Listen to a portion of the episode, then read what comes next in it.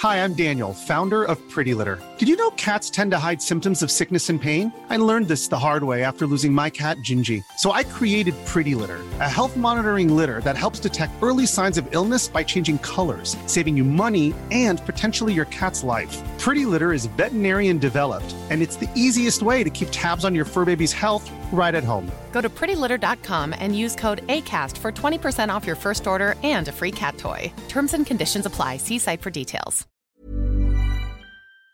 You can live a long, healthy life if you're HIV positive. With the current treatments, we can get patients down to being undetectable. The array of options is so much greater today. U equals U.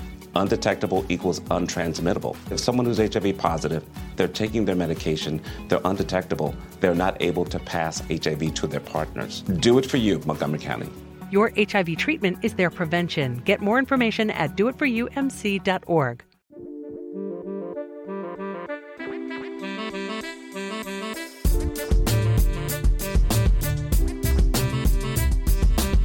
Hey everyone, Scott Hanson here from NFL Red Zone. I hope you're checking out one hour of Five Yard Rush, one of the best podcasts on NFL football in the UK.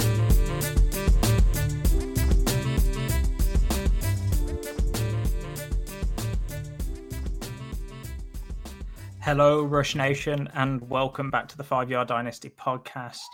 As usual, I am your host, Liam, or at the FSA Tweets on Twitter.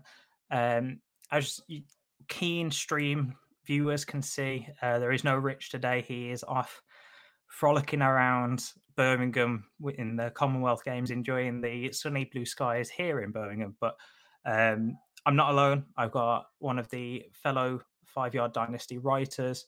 Uh, he's also the co-host or soon to be co-host of Wildcard Rewind when that starts in the season. Um, but that is Paul or Paul Picken on Twitter. Uh, is it Paul underscore Picking on Twitter? So, Paul, how are you doing, buddy? I'm all right, mate. I feel like a, a good replacement for Rich, if I'm honest.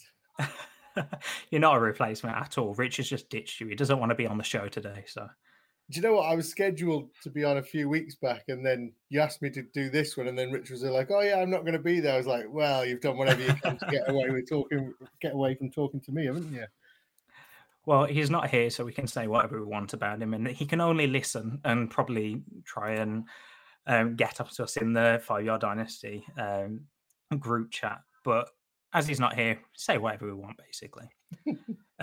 Open play. Um, so today we've got a slightly different show. This this is a a topic that I wanted to do, um, and I thought it was perfect to have you on because um, we have a lot of difficult conversations. That is the topic of today: is difficult conversations, um, and the I suppose the the prevailing thought around this whole topic was there's a lot of givens and just people guarantee things in the dynasty community and the d- dynasty hive mind is this person's going to do well or this person's just not going to be anything and these difficult conversations are me and paul going to be looking into some of these given or guaranteed scenarios and kind of being a bit of devil's advocate and yes that does mean that this episode is probably going to take a bit more of a negative turn um, but we have included some guys that are potentially going to do better than people think to try and lighten the mood a bit. So, Paul, um, when I gave you this kind of topic, we both went away, had a think, and we both came back with some pretty similar um, similar names. So the first one that we both came to, and he was at the top of both of our lists, is Kyle Pitts. Now, the way that I'm going to do this, Paul, is I've got like a little story, a little set the scene.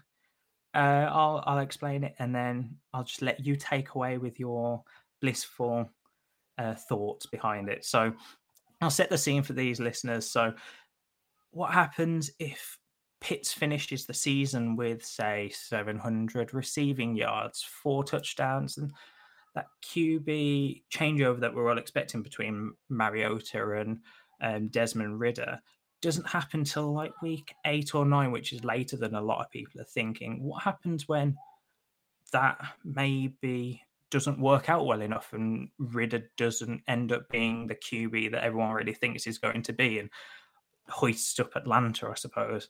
What happens when Ridder doesn't look like that franchise quarterback and then Atlanta are kind of stuck with Mariota, who doesn't look brilliant, and they've just benched him, and Ridder, who also doesn't look great. If this all happens, what do you think is going to happen with Pitts' value? Because at the moment, he is essentially the value tight end one everywhere in Dynasty. You cannot touch him unless you have another elite tight end. So, what happens in that situation, Paul? I'm going to throw it straight over to you. Like, that just seems like it's not talked about whatsoever.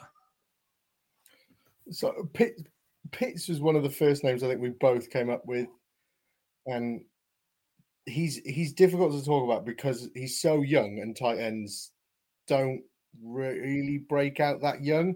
Normally takes him a couple of years. So I suppose he's got that safety net around him of his age and stuff. But, but like when you look into it, he he he could be going into his third season, and in his third season, the Falcons could be making another change at QB, and you know he's not going to hit the ground running in his first season.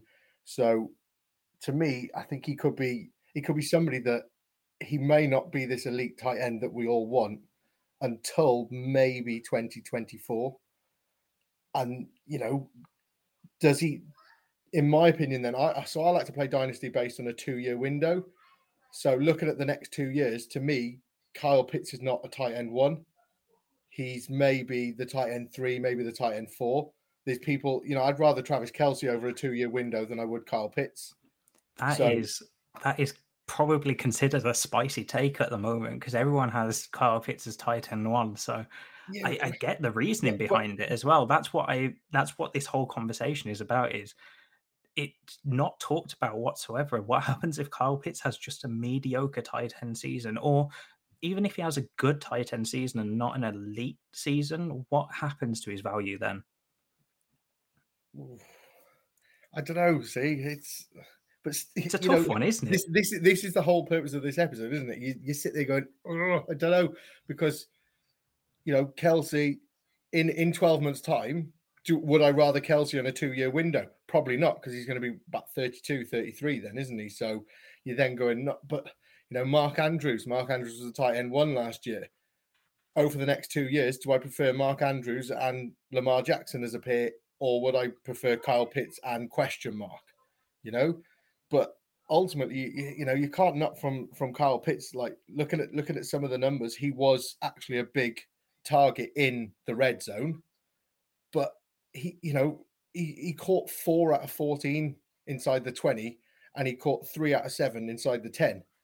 And you're going, and only one touchdown, which yeah. I'm going to remind the listeners yet again, because it is some sort of a trope, but me and Rich were there when we, we saw that touchdown. But as you yeah, said, like it, he's not that tight end that has really elevated himself in the red zone, which is kind of where you see a lot of tight ends be used a lot more. And even though he's getting the targets, he wasn't actually bringing those targets in.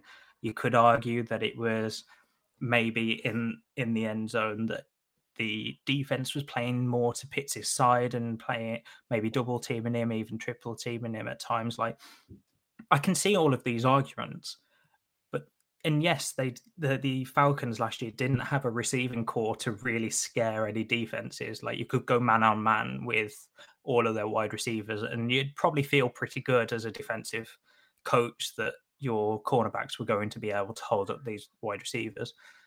And the thing that I kind of can't get past right now in terms of this this topic, this whole exercise is with Drake London coming in and a lot of people are saying, oh, Drake London's going to be taking a lot of that coverage away. And they've obviously got some new assets. I mean, I'm not going to go say Bryan Edwards is the next whatever, but they have brought more receivers in that because they, they obviously didn't think last year worked and obviously it didn't.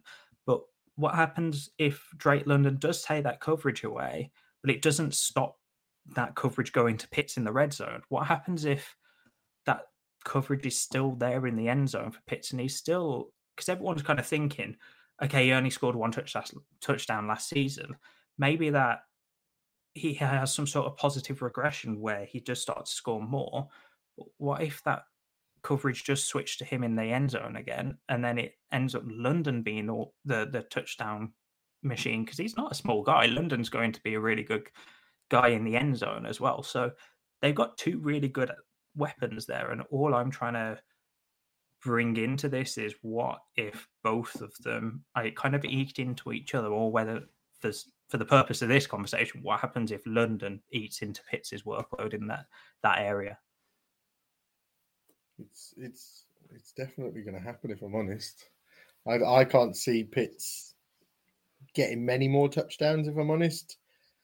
But then, how many touchdowns do we think Mariota or Ridder are actually going to throw in the season? And if you split it amongst them all, how many do you do you see going Kyle Pitts' way? And like I said, he, he is a, a um, an elite tight end. He came out, he was an elite athlete and everything like that. And you know, it's it's gonna be it's gonna be interesting to see how how it plays out for him. You know, I, I do worry for his for his QB situation more than anything. You know, because especially Mariota, Mariota is is somebody that will also, if he's within the five, he'll he'll run it in. You know what I mean? We've yeah. we've seen it before, and that that could take away from from Kyle Pitts' his, his receiving game. He, you know, it's it's, uh, and, it's a tough. And Ridder's one. another one. Like people are praising Ridder on his scrambling ability and his mobility in general, and saying that Ridder is the most fantasy relevant day one guy if he does play. And I mean, that's because people don't like I don't know, say Pickett's small hands or, or something along those lines. But Ridder is is someone that a lot of people liked for fantasy, especially pre-draft. And I think people are kind of forgetting again that if they get within the red zone, both of these quarterbacks are, aren't going to be afraid to run it into the end zone. We've seen it with rookie quarterbacks, especially that they tend to look to scramble a lot faster than normal, like experienced quarterbacks. So both of these guys can can do exactly what you said, and I completely agree with Mariota because he's he's one of those guys that you kind of expect him to take off inside the five if he can't find a target. So, yeah, it, it, it's not to say that we don't like Pitts at all because I think, as you said, he's an elite prospect. I I loved him coming out and stuff, but it's just one that I'm still a little bit skeptical on, and I'm not willing to just throw out everything because he was this elite prospect and had a had a really good rookie season. Yeah, like like like I said, the way but the way I play over my two year window, Pitts is somebody that I've got very little shares in because I don't want to pay that price for somebody who's going to be with with Mariota and Ridder this season. And yeah, Ridder may be actually their future QB. He may turn out to be really good this year, and actually, him and Pitts do have a connection. And you know, that's the opposite of looking at this. Him and Kyle Pitts yeah, could exactly absolutely dominate, and we're both wrong, and that's it. Kyle Pitts to the moon. You know, he's 12 touchdowns, 1200 yards. Why not? Let's go. That's he's a 101 in Dynasty next year, you know. But I I just can't see it. I, I just can't can't see it, and and I worry. I worry where he's going to be in twelve months' time, going into I mean, his third season with a third different or fourth different QB if Ridder and Mariota play this year. Well, that's what this entire exercise is about: is discussing these maybe less thought of situations that p- people are probably taking a bit for granted. So let's flip onto the other side. Let's try and bring this episode a bit further up in terms of negativity and positivity. Oh, let's try and make it a bit more people, positive. People are going to hate this one. they probably are, but it's a positive outcome for the player. So I'm going to set the scene again, and then I'm just going to throw it straight over to you, Paul. So this player is going to be Clyde Edwards Helaire. So what happens if he does finally play a full season of 17 games? And he has say 1300 scrimmage scrimmage yards at the end of the season 9 10 total touchdowns and ends the season as what said the rb9 rb10 um i did do the uh, research before this show and that is the similar uh, stat line to guys like Leonard Fournette, Antonio Gibson. Um, at the end of last year, same finish as well, or roughly the same finish. So, what happens if that is the case? I mean, we're seeing camp um, stories come out, camp reports coming out at the moment where Ronald Jones, who they signed to essentially be the backup, isn't getting into that RB1 role or even having those conversations. He's with the twos a lot of the time, and CH is getting all, uh, a lot of the reps with the ones. Um, and even when he's not getting the reps with the ones, it's McKinnon or their rookie Isaiah Pacheco, uh, Pacheco I believe is how you say it. Um, so, yeah, we won't have to mention his name again, but what happens if these guys get above Rojo and then therefore CH is kind of safe in that RB1 role, especially on the Chiefs? And he starts to get creep into that top 10, top 12 RB range where a lot of people just seem to think CH is not going to be there anymore. It's just not a, an outcome for him. What, what do you see if, if say 1300 yards 10 touchdowns ends up as the rb9 say that kind of stat line where do you see his value next year paul so i'm going to paint you a picture to a draft not so long ago where ch was a rookie and i had the 102 and i took ch over jonathan taylor so oh, if, C- if ch has you weren't listening to this pod year, then were you if CEH has this season next year, I am all aboard the hype train again. Okay, this this kid is if he can do it, if he can have a full healthy season and he can be what the Chiefs want him to be, he can be he can he's to the moon. To the moon for me. He's he's got his first round draft capital. He in that draft it was all Clyde, um, it was all Patrick Mahomes wants him. That's that's Patrick Mahomes' choice. He wants if he could do this and be what everyone thought he could be. He's. I'm not saying he's going to be in the top three running backs for me, but he's he's going to be five, six, seven around that area, and I would be over the moon because I have a lot of Clyde Edwards here. I have more this year as well because this year the value for him in drafts at the moment is just insane. I, am not sure on his current ADP. Maybe you can answer that question, but I'm sure he's going as like, you know, RB 24, 25 around that area. DLF July ADP has him at 27, RB 27. Oh, you know to what me, I mean? That is value. Like, Absolutely smash, smash, smash, smash. If you're if you're on the clock now and he's there and he's RB 27, click it now because this guy, if he can do this this season, he he's going to be to the moon, mate. And that that's precisely why I put him on, on my list, and I'm assuming this is why uh, you put him on yours as well. Like, if you think about it, the hype that he had pre-draft because it was Patrick, as you said, Patrick Mahomes wanted him. He the best quarterback in the NFL at the time in a lot of people's opinions, wanted this running back. So I I can see where the hype came from. I was always Jonathan Taylor over CEH and don't take quarterbacks over these guys. Um, I did have Jonathan Taylor. I believe it was 103 that year because of Trevor Lawrence, then Justin Fields. I was wrong with the quarterbacks over JT, but I mean, JT over CH in his rookie coming into his rookie year. But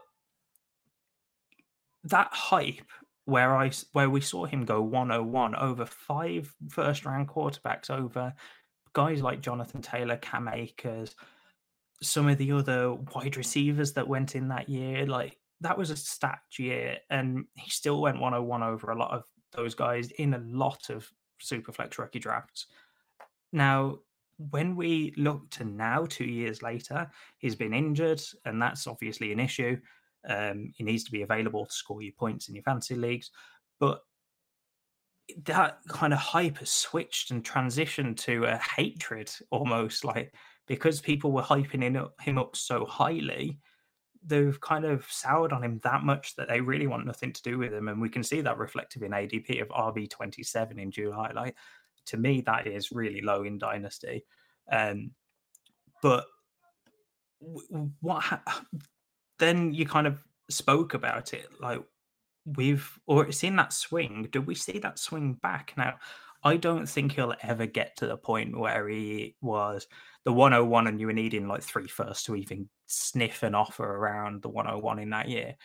But I think he does get if he does have this 1300 scrimmage uh, scrimmage yards RB9 finish kind of type of season where he plays all 17 games, there's no more injury concerns really, then I can see him becoming a top asset and having the biggest value swing out of current ADP to what we would be seeing in a year in terms of running backs. I agree. I agree. I think he would be. I have too much of CH. Yeah, I, th- I think it's. I, I think if he does have this season, don't get me wrong, the chances of him having that kind of season is a lot less than him, you know, not having it. Flaming he's, out, yeah. I, I, would say like he's thirty percent chance of having a season like that. I I don't, but that you know we're trying to have this conversation of if he does. So I don't think it's going to happen, but if he does, he he easily is somebody that everyone's going to talk to talk about next year and go his change in ADP. He's going to be one of the biggest movers on everyone's rankings and everything. He's just he he's somebody he's somebody that I don't want to I don't want to say it too early, but going at the value he's going now, he's if he has that season, he's a league winner. He's yeah, he would be if you you could you could end up him if you're getting him as an RB three and he's performing as an RB one, that is that is essentially what a league winner is. I mean, look last year, Fournette, Conner, both of them ended up being considered league winners, and they were roughly in the same situation. So yeah, yeah. Um, I mean, let, us stop talking about um, CH because we'll probably get a bunch of hate from that one. Um, and I'm expecting it. I'm expecting yeah, as expected. I mean, one thing I wanted to say on CEH is even if he doesn't have that top elite, not elite, but top season that we're thinking of 1300 scrimmage yards around RB9, RB10, even if he has an RB15, 16 season or a mediocre RB2, so RB18 season, I still think that's going to really increase his value and you're you're going to be getting a great value out of that. So um, I agree. I agree. I think if he if he can do that, I think he should be around the same area as like you know Elijah Mitchell. Oh, here we go. You had to bring him up, didn't you? Elijah yeah. Mitchell is going two spots ahead of him, so I'll be 27. Um, Conner 20, 25, Josh Jacobs 26. So um, roughly around that area. But let's move on to another guy that we're probably going to get a bit more hate on. Yeah. Uh, sorry, Tom Strachan, if you're listening, close your ears. You know who is coming next. See, every, everyone, um, you just have to say Tom Strachan, and everyone yeah. in the UK Dynasty or the UK fantasy football community know we're going to yeah. talk about Trey Lance. So, well, it's probably one of two people, but yeah, it's Trey Lance. So, yeah. what happens if Lance has a very up and down season? I mean, everyone's coming into this year thinking, okay, Lance is going to be a really good fantasy asset. He they traded three firsts for him. They've mortgaged the future. What happens if Lance doesn't end up being that really, really good guy year one? Um, as we've seen a lot of rook, well, not rookie for Lance, but a lot of first year starting quarterbacks have a bit of an up and down season in in their first season. Now, everyone's kind of putting it down to the rushing floor. So, what happens if that rushing floor isn't what people expect? Because Shanahan is trying to keep him away from rushing and try and run that offense of throw it short to Deebo or um, get Aiyuk involved, Kittle involved, and try and protect the QB that they've just spent three draft first round draft picks on. Um, and then fantasy wise, what happens if he ends up as a mid QB two? I mean, to me, that would be a massive downer on anyone if he doesn't finish uh, top 10, top 12 QB, I can only imagine that a lot of people in the fantasy community are going to be up in arms over it. So if he does end up QB 19, Paul, is there enough hype that he will carry on the value that he's currently got or somewhere near that value, obviously coming down a little bit into 2023 into this time next year? Um, or do you think that if he has an awful season this year or, or just a mediocre season this year, I suppose, he will be kind of considered as um, an asset that has just lost value and essentially kind of like a CEH, I suppose? Uh, I think Lance is one of the most like anticipated, if that's the right word, QB, where everyone is literally you, you're either all in on him or you completely don't rate him.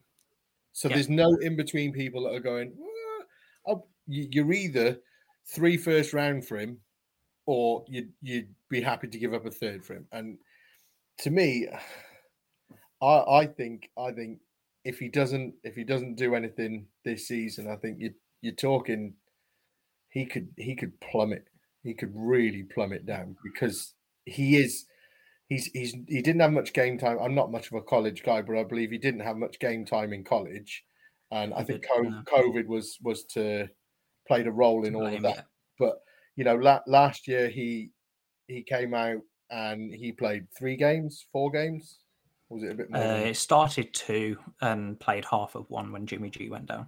So you, you know what I mean. He I I honestly thought when he was when he get the start that would be it. He'd he'd get the nod for the rest of the season, and he didn't. And you know, there's so many different reports coming out of camp, and to me, if people people read a lot of these reports, I know I know some of them are they're, they're not correct, but to me, what people are reading, if if he does have that kind of season, I think people will be he'd be dropping boards and you'd, you'd be watching startup drafts next year and you'd, you'd see people that you'd be like, why is he gone ahead of Trey Lance and stuff, you know? And it's, you know, I, I think I've got him about QB 12 at the moment in my rankings. And I, and I think if he had a season like that, I think he'd drop to about somewhere between 17 to 22. I looked at when I was there. I was like, I'd probably move him to about there. And that's, think, that's quite a big drop, really, isn't it? Yeah. I think I've got him slightly lower, um, probably around 14, 15 for him right now in my rankings. But I mean, looking at his um, looking at his games last year, so he played 50% of snaps against Seattle in week four, um, had 157 throwing yards, two touchdowns, and had 41 yards on the ground. I mean, for a half scoring 25 points, that's really good fantasy wise. Um, but then the following game against Arizona, where the defense got to plan for Trey Lance for the full game because they knew Jimmy G wasn't going to be playing that week. Um, he had 15 completions, so near enough a 50% completion rate. He had 29 attempts um, through for under 200 yards, no touchdowns, one interception, but he still had 89 rushing yards and that was on 16 attempts. I mean, to me, that is not going to be what um, Kyle Shanahan wants to see in his three first round pick quarterback of the future. Um, you aren't going to be wanting to run him 16 times a game. I mean, the only guy that does that is Lamar Jackson, and that is just the type of quarterback Lamar Jackson is. I don't think Shanahan wants Lance to be that type of quarterback with the type of passing options he has. Um, and then the other game, he was better in terms of NFL. So um, he had 23 attempts for 16 completions, two, just under 250 yards, uh, two touchdowns, one interception, and 30, 31 yards on the ground. So um, he does definitely have that rushing floor for when he plays, and he, I would assume, only I can only assume he starts this season. But I really am skeptical about how many times Shanahan will let Lance run because I don't think he wants his future quarterback to get injured on a on a scramble. Um, I can't see him producing 16 rushing attempts every every week. It's just not not for me.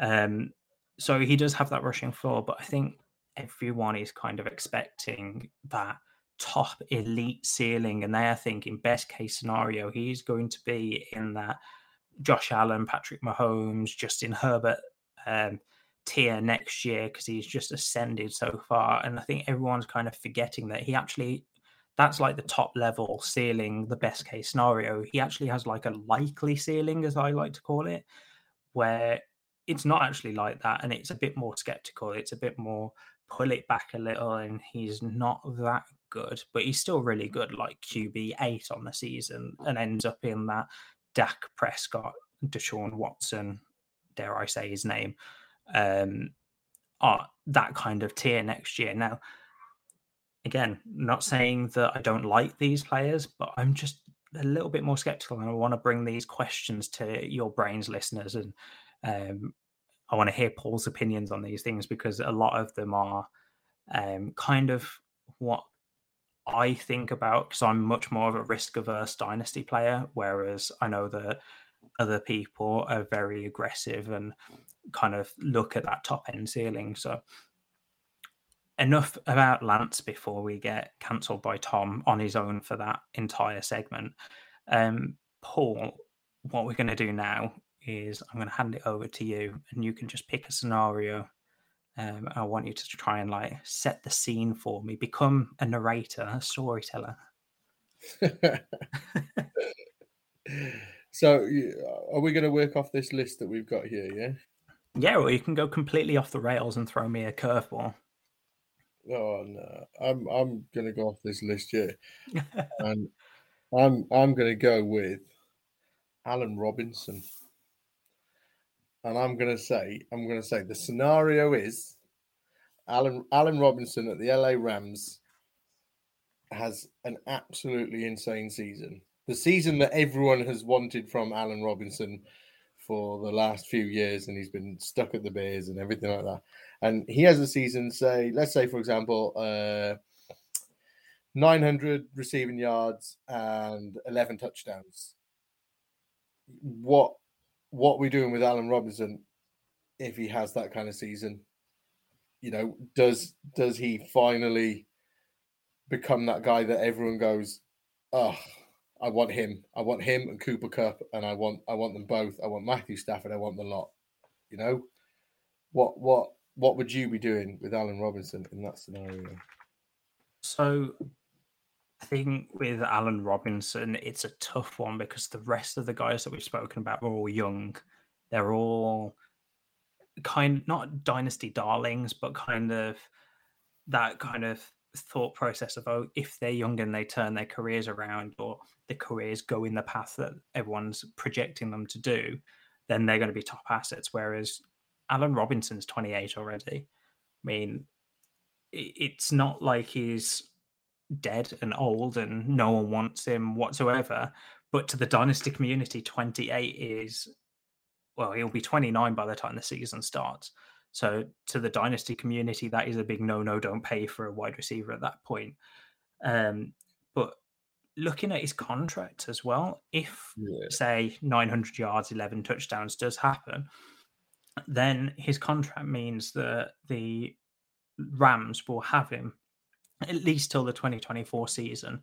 They do save 10 million in the 2024 season um, if they cut him. But if he's still having, if he has two really good seasons like that, where we kind of, the big name that kind of jumps to mind for me is Adam Thielen. That is a type of season you'd probably expect Adam Thielen, touchdown monster.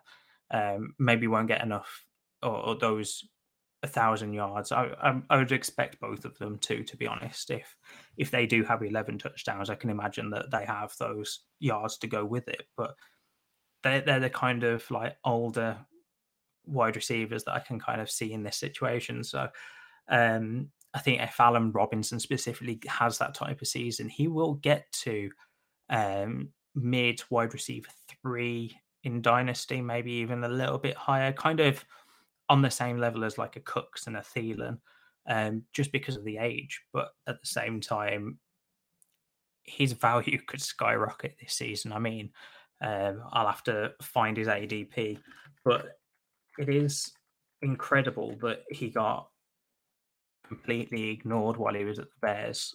Um, and to be honest, rightly so, because he got absolutely um, like shunned essentially. Like he he kind of moved out of that offense and didn't want to play last year. I mean, it's down to an injury, but if he says he doesn't want to play and he'll play on the injury, then he can. Not saying that's what happened, Allen Robinson, if you're listening. Um, but at the moment, he's currently going wide receiver 36. So I can see that value increasing. Um, if that is the case, I mean, he's already going around Brandin Cooks, who's going four wide receivers late uh, earlier.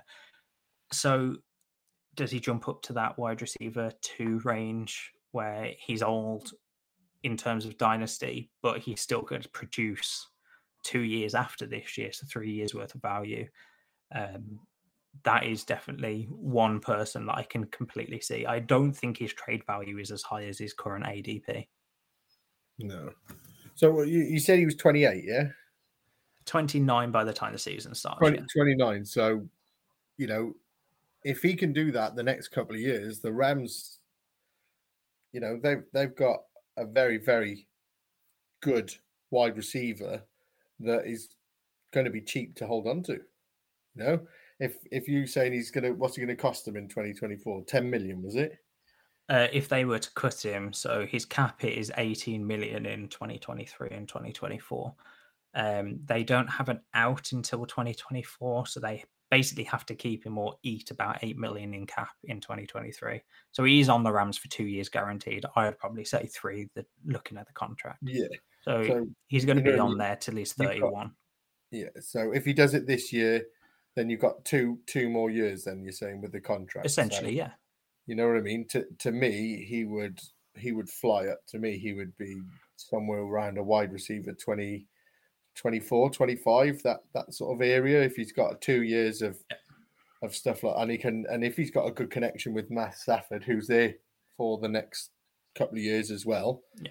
You know what I mean? He's he's to me that that could be the making of uh, Allen Robinson, and I can find we can all finally see the the potential in him actually He's playing a finally with a team that appreciates him and gives him the Yeah. ball, and he's not expected to do And he's everything not got. Matt Nagy standing on the sideline, you know.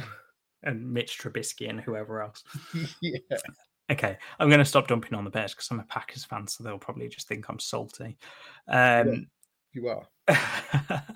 so the guy, the next guy that I wanted to talk about, and he seems to have become my guy this season. Um, I didn't plan for it to happen, but for some reason, he just seems to be the guy that I pick up in a lot of my drafts.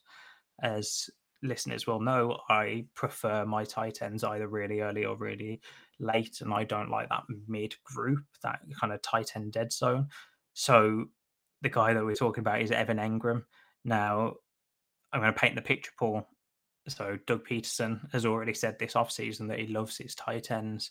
Um, yes, that doesn't necessarily mean Evan Engram uh, specifically, but he loves the tight end room in general, loves the position. He was at Philly where he had Zach Ertz, Dallas Goedert. Um, both of them were extremely productive um, when given the opportunity in that offense. And now Doug Pederson goes to a place where he had he has what was at the time the best, uh, one of the best uh, rookie um, tight end seasons in fantasy football and in the real NFL. Um, and to add to all of that, you could argue that the wide receiver room isn't that strong. Yes, they've spent a lot of money with bringing in Christian Kirk, Zay Jones. They've already got Laviska Shenault. They've already got Marvin Jones Jr. and and but you could kind of argue that that is still not a very strong wide receiver room, and that offense, everyone is expecting Lawrence to take this leap. But if that wide receiver room doesn't step up, Lawrence is one leaning on the tight ends and the running backs. And if he's leaning on the tight ends, that to me says he's leaning on Evan Engram.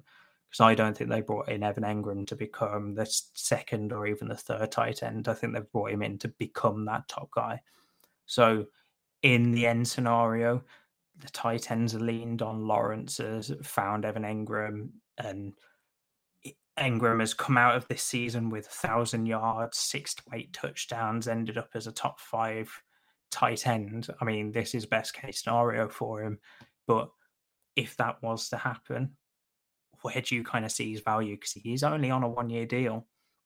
So he could be moving on next year, but I think the dynasty community will kind of see him as a, similar to um, Austin Hooper a few years ago when he had that incredible season and moved on, um, and a few other guys that are blanking on at the moment. But um, where do you kind of see his value if he does have that?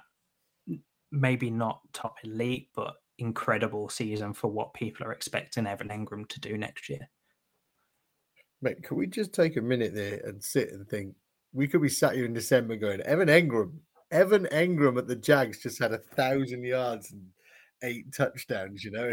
and, insane, and, and, according to Twitter, he's just going to drop every ball. So, I mean, yeah, if Twitter is seeing him catch a so, ball, it's going to so, explode, isn't it? Yeah, so was Ja'Marr Chase, but you know what I mean? that didn't go well, did it? But but no, so um, I, I love this. I love this, and I said to you before we came on the show, I I can't avoid Evan Engram's value at the moment.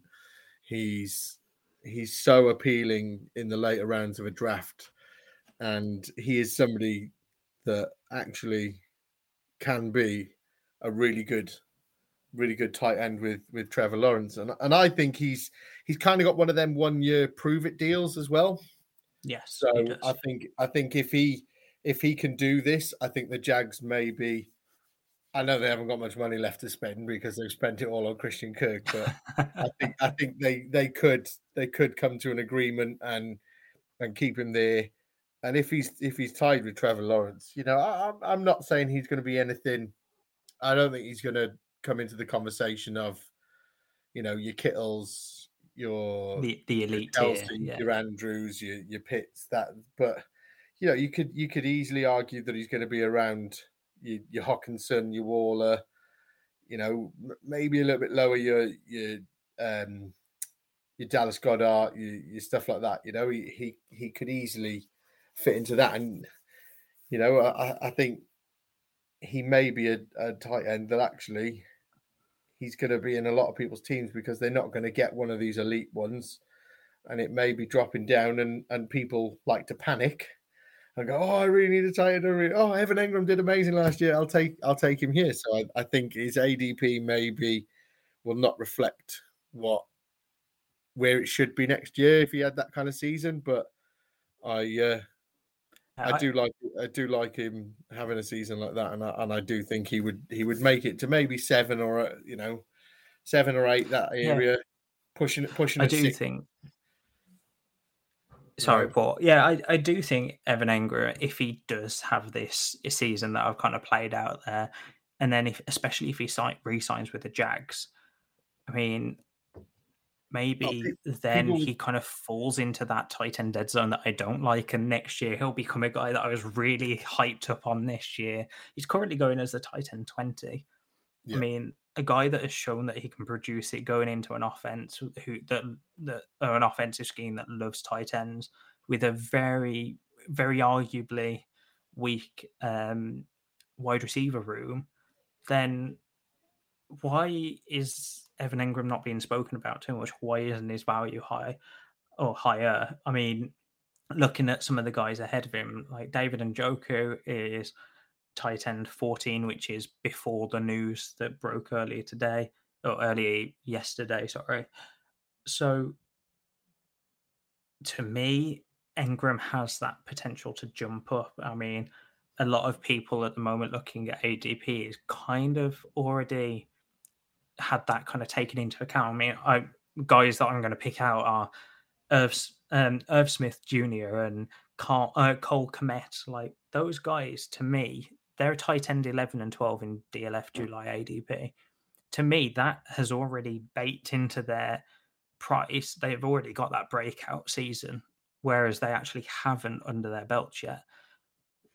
Whereas Evan Engram is kind of the guy that I'm banking on to have that breakout season. So I think it's a an interesting thought conversation or thought hasn't, exercise hasn't, to have. Hasn't Irv Smith hurt his thumb?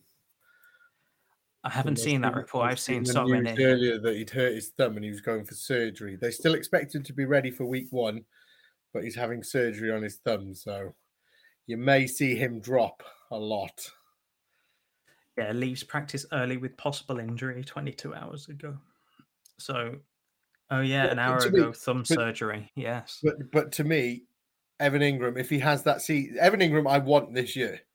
If he has that season, I don't want him next year because everyone yeah. is going to be that click happy and they're going to see Pitts go, they're going to see Kelce, Andrews, Kittle, and then they were oh, it's getting a bit nervous now. And then they go, oh, do I want Hockenson? Oh, he was okay. Do I want Engram? Oh, nailed it. Bam, picked him. And, and I'm going to be going, I don't want Evan Engram there. I don't want him. I think the scenario that we painted, as well as say, if he does resign with the Jags, that is going to be perfect scenario for him in terms of that ADP being around the dead zone that I want to don't want to yeah, take. So, I agree, Paul. I'm going to ask you to take a look again at this list pull out a scenario that kind of intrigues you a little bit and are, are we create are we, a story.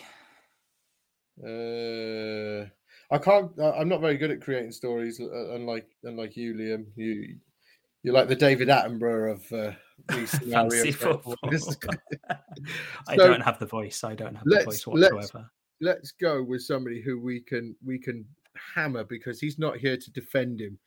Let's go with let's go with CeeDee Lamb and CeeDee oh, Lamb. Say the scenario is yet again he he doesn't have this elite season that we're we're all waiting for, and he has a, has an average season. And you know, I'd love to stand here and reel a story like you do. It's like you're narrating a book or something you know it's awesome but but let's let's say he has a season where he finishes as the wide receiver 24 because that's what number you put there let's say wide receiver 24 he has a very average season he he loses a lot of touchdowns to somebody like dalton schultz or you know zeke gallup zeke comes back in, and you know it's it's just one of them. I, I, I, really, I really fear for him, and I, I, I, really worry if he doesn't have that. He, to me, he's a he's a dynasty wide receiver that I want. But again, if you're talking, he's going to be going into what his fourth season next year. If he doesn't do it again, you know, he's getting to that point where he third season next be, year third season next year. So he's, oh, no, he's getting... no, sorry, yeah, fourth season next year. Yeah, third, third season, season, this year. I see so, what you mean. So, yeah. so he's next year. He's going to be at the point where he's going to start negotiating contracts and stuff like that. Are the Cowboys going to want to pay him what he's going to try and demand? And you know, you you you see this Juju scenario, then don't you, where yeah. he wants this much money and nobody wants to give him this much money, and then you know, and then you go in, is he Juju 2.0? I mean, I think he's slightly different to Juju in terms of Juju kind of fell off because of injuries and this, that, the other. Whereas CeeDee, even though he has had productive seasons, he's not finished lower than RB uh, wide receiver 22 in PPR. So to me, that is really good, especially as the wide receiver two to three, depending on uh, when you look at his career. But if he does have that mediocre season, stays around wide receiver 19 to 22, where he's finished the past two years, um, then you kind of think have to have to start considering whether he is the wide receiver three in dynasty. To me, if he doesn't have a top 12 wide receiver um, season, then he's not going to be in the top five wide receivers next year for dynasty. And you could probably even sorry, Rich, if you're listening. Um, but even if he has mind, a even if he has a top 12 season and say finishes anywhere from the 10 to 12 range, do you see him as the wide receiver three next year? I don't. I think that the community already has a foot out the door to an extent of okay, we'll put him here thinking no Amari Cooper, Dak is going to be healthy next year.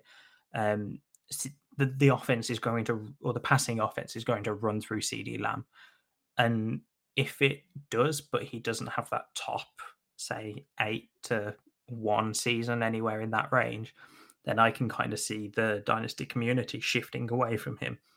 Think of say DK Metcalf or AJ Brown.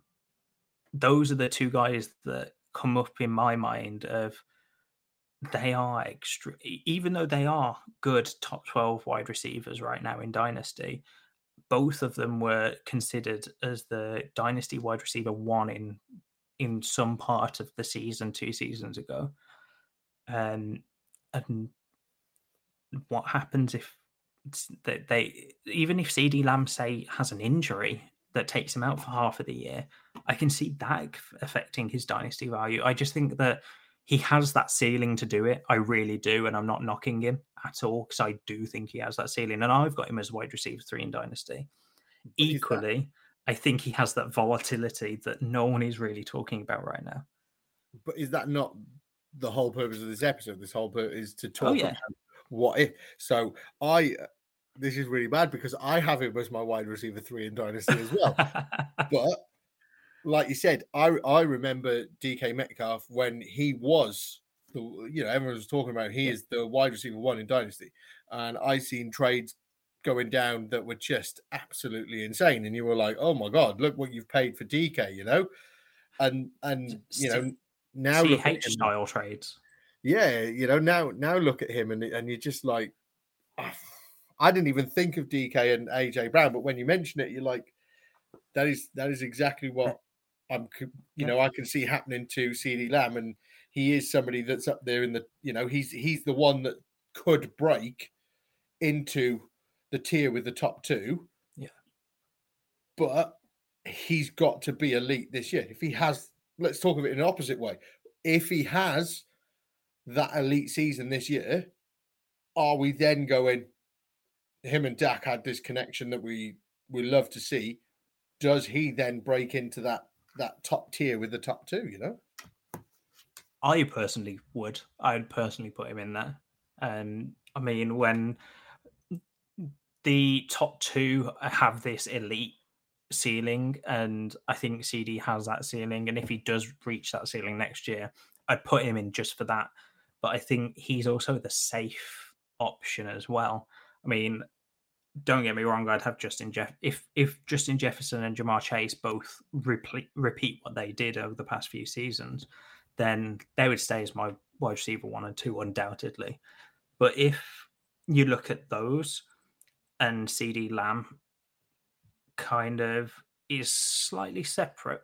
It's kind of like a slight, very slight teardrop between the two, even though I'd class them all as, as elite, purely because CeeDee Lamb has taken three seasons to get there, whereas both of these guys came in and have done it and won't have contracts question marks. yeah, I agree. So, Paul, um, I kind of wanted to go through one more, but I'm gonna skip past it, and we're gonna go straight into our last guy. Um, Juju Smith Schuster is the guy that I'm gonna go for. So, you foreshadowed him slightly um, in in your topic. So, again, the story that I'm going to create is Yeah. Juju gets back to his top, really top elite season. Uh, gets back. It, it becomes the the the guy that Tyreek or or the the Chiefs are missing with with Tyreek. I mean, yes, Kelce's still going to be there, but someone needs to step up in that offense to help out um, Patrick Mahomes. or Juju steps in on this one year prove it deal, gets back to say top ten wide receiver like he was back in 2018. Um, and then say he has, I don't know, 1400 yards maybe and seven, six, seven touchdowns. That kind of completely shifts the situation, shifts the whole conversation because it's not like he's an old guy. He is 25. I mean, go this time next year. I'm sure everyone in who's listening can do 25 plus one, but it would be 26. And that for wide receivers is very young still. I mean, not many players will have played six seasons and be going into the season as 26 years old. And yes, he's on a one year prove it deal. So say that the Chiefs in a best case world, has this breakout season again, second breakout season, I suppose, from Juju, maybe even third if you wanted to call it that. Um, and then re-sign him after this year to be that number one guy where they just traded away Tyreek Hill. They brought Juju back after a really good season. Where do you see Juju's value? Because currently I'm really high on him. Um, but I think that even I think I've got him around wide receiver 24, 25 in Dynasty. Um, so we go into next year and he's just had this season. I think everyone is going to have him way higher than that. I mean, I'm high on him. I've just looked at his July ADP. He's wide receiver 38. he's right. He's right before Skyy Moore at wide receiver 39. I, I have him as wide receiver 21. Wow. So you're higher than me. yes. I am all aboard. So, so um, we go back to this scenario of him top 10 wide receiver.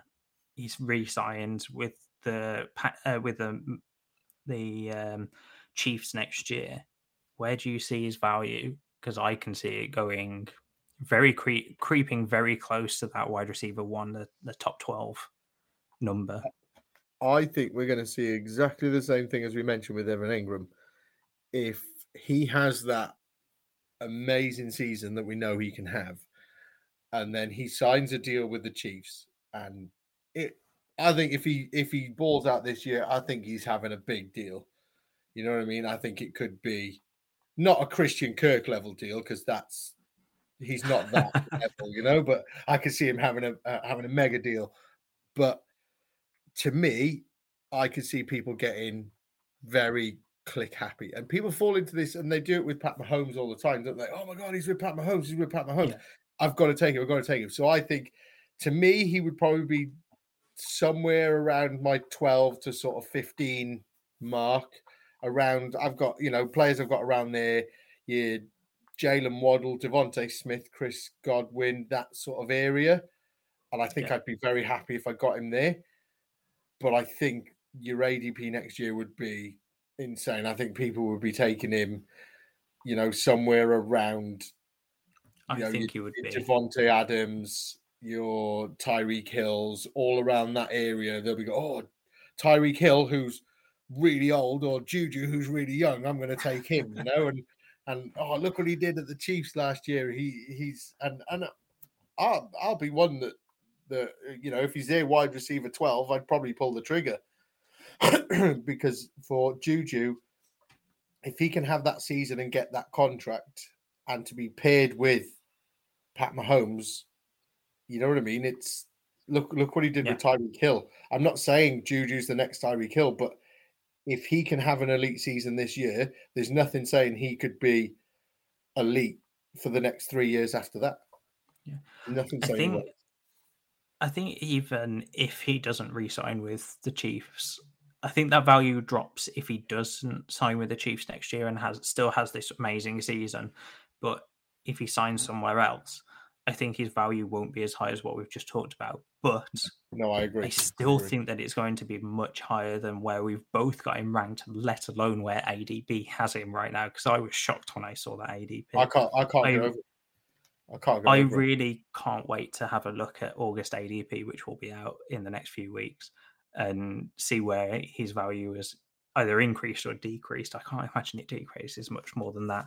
But yeah, it, if he goes back to that one elite season where he was the wide receiver eight in PPR, then I can 100% see that value skyrocketing. And he's one guy that I've got on a lot of rosters. So if I miss out and it's it's going to be awful for a lot of my dynasty rosters, but if I hit, then I'm going to be getting a lot of value back.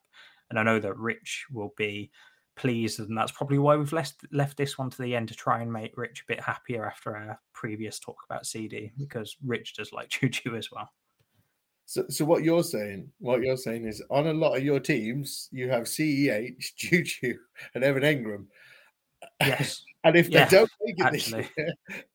this year, you're done in. So basically, we're just yeah. talking to see what scenarios can happen that make your your your teams win. You know. I mean, these aren't the likely scenarios. That that's the whole point of this exercise, and I hope you enjoyed it, listeners, because this was something that I wanted to do, and um, I'm glad that Paul was completely on board. Because as soon as I told him, he was like, "Yes, let's do it."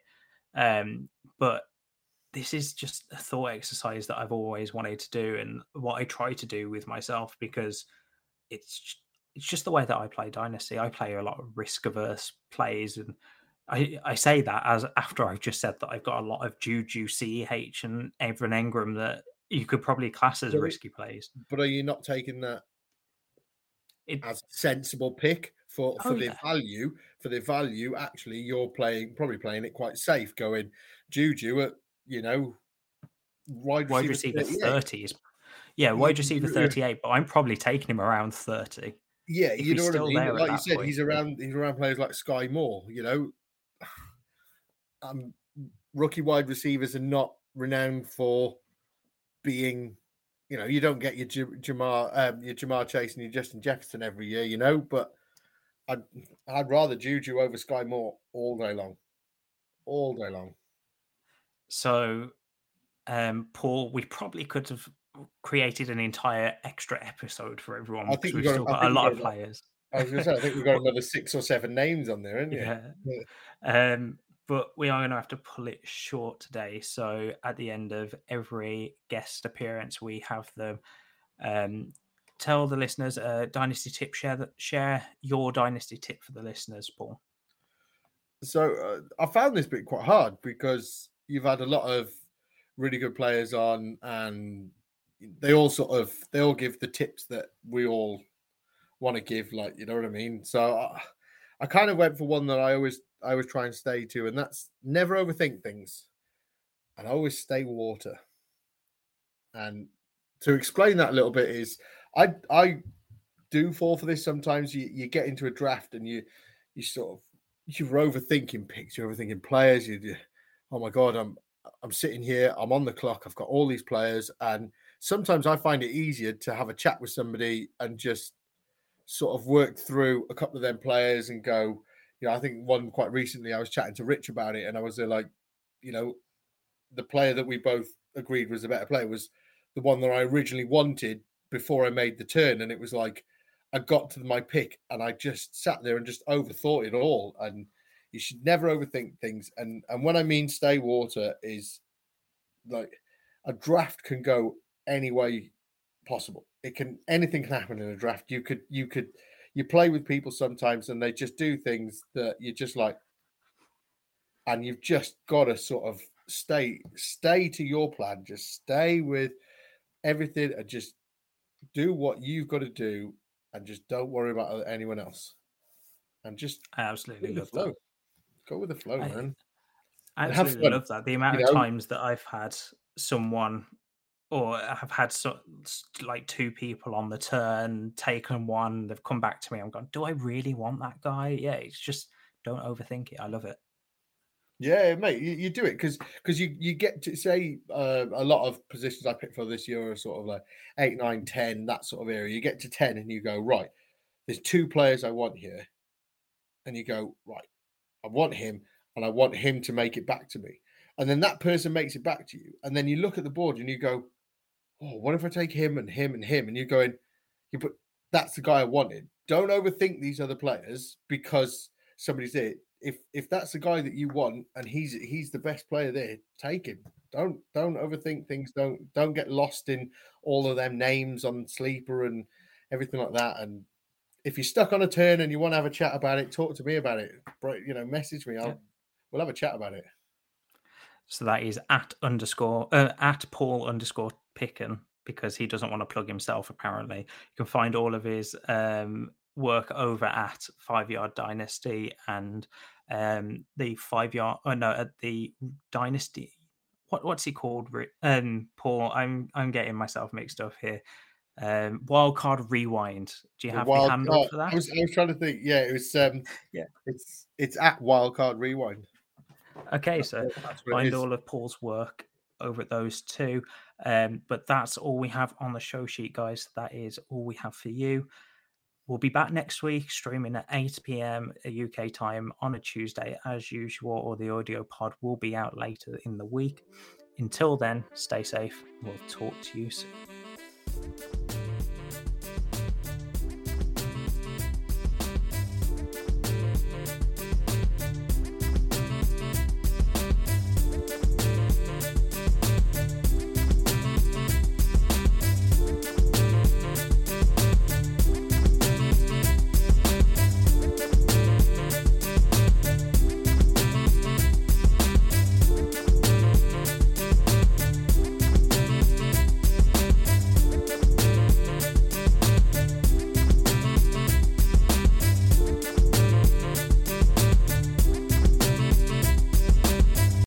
HIV is still an issue in Montgomery County. The more open we're able to talk about HIV, we treat it like any other health prevention. PrEP stands for pre exposure prophylaxis. People who are not HIV positive, who may be at high risk for contracting the disease. This is a good choice for you. It's just a way for you to sort of take control and say, I'm going to do this to protect myself. Do it for them, do it for you, Montgomery County. Learn more about PrEP, the HIV prevention medication. Visit doitforumc.org.